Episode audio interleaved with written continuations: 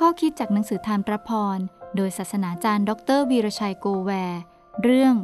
คนชอบเยาะเย้ย ความสุขมีแก่คนเหล่านั้นที่ไม่นั่งอยู่ในที่นั่งของคนชอบเยาะเย้ย สดุดีบทที่หนึ่งข้อหนึ่งกษัตริย์ดาวิดพูดถึงเพื่อนอีกชนิดหนึ่งที่ร้ายกว่าเพื่อนสองชนิดที่ได้กล่าวมาแล้ว พื่อนประเภทนี้เป็นคนชอบเยาะเย้ย เขามองว่าคนที่จะมีความสมหวัง ก้าวหน้าในหน้าที่การงาน จะต้องไม่ผูกติดกับศาสนา พระคัมภีร์ ต้องเอาพระเจ้าและคำสอนออกจากชีวิต มองดูผู้เคร่งศาสนาเป็นคนโง่ เขาสอนว่า สวรรค์นรกไม่มีจริง พระเจ้าไม่มีจริงคำสอนในพระคัมภีร์ คืออุปสรรคขวางกั้นความเจริญ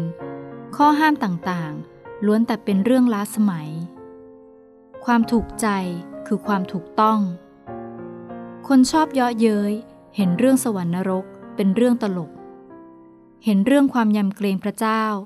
เป็นตัวอุปสรรคขัดขวางศักยภาพที่จะปลดปล่อยออกมาอย่างเต็มที่ ถ้าเราเดินลึกและไกลถึงขั้นเยาะเย้ยความจริงเรื่องพระเจ้า เยาะเย้ยพระคำของพระเจ้า ว่าเชื่อถือไม่ได้ ชีวิตของเขาผู้นั้นเหมือนเท้าข้างหนึ่งกำลังอยู่ที่ปากเหว จะพลัดตกสู่ก้นเหวเมื่อใดก็ได้ แต่เพื่อนแท้ที่รักเราจริง เขาจะบอกกับเราว่า จงรับคำแนะนำจากพระธรรมของพระเจ้า จงภาวนาพระคำของพระองค์ เดินอยู่ในทางของพระเจ้า แล้วชีวิตจะเป็นดั่งต้นไม้งาม เกิดผลตามฤดูกาลกิจการงานทุกสิ่งที่ทำอยู่ ก็เจริญขึ้น เราต้องตัดสินใจจะฟังใคร ผมได้ยินเสียงพระเยซูพระสหายตรัสว่า จงตามเรา เราเป็นทางนั้น เป็นความจริงและเป็นชีวิต ผมได้ตัดสินใจเดินตามตั้งแต่วัยรุ่น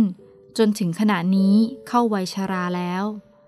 พูดได้เต็มปากว่า ไม่เคยผิดหวังในพระองค์เลย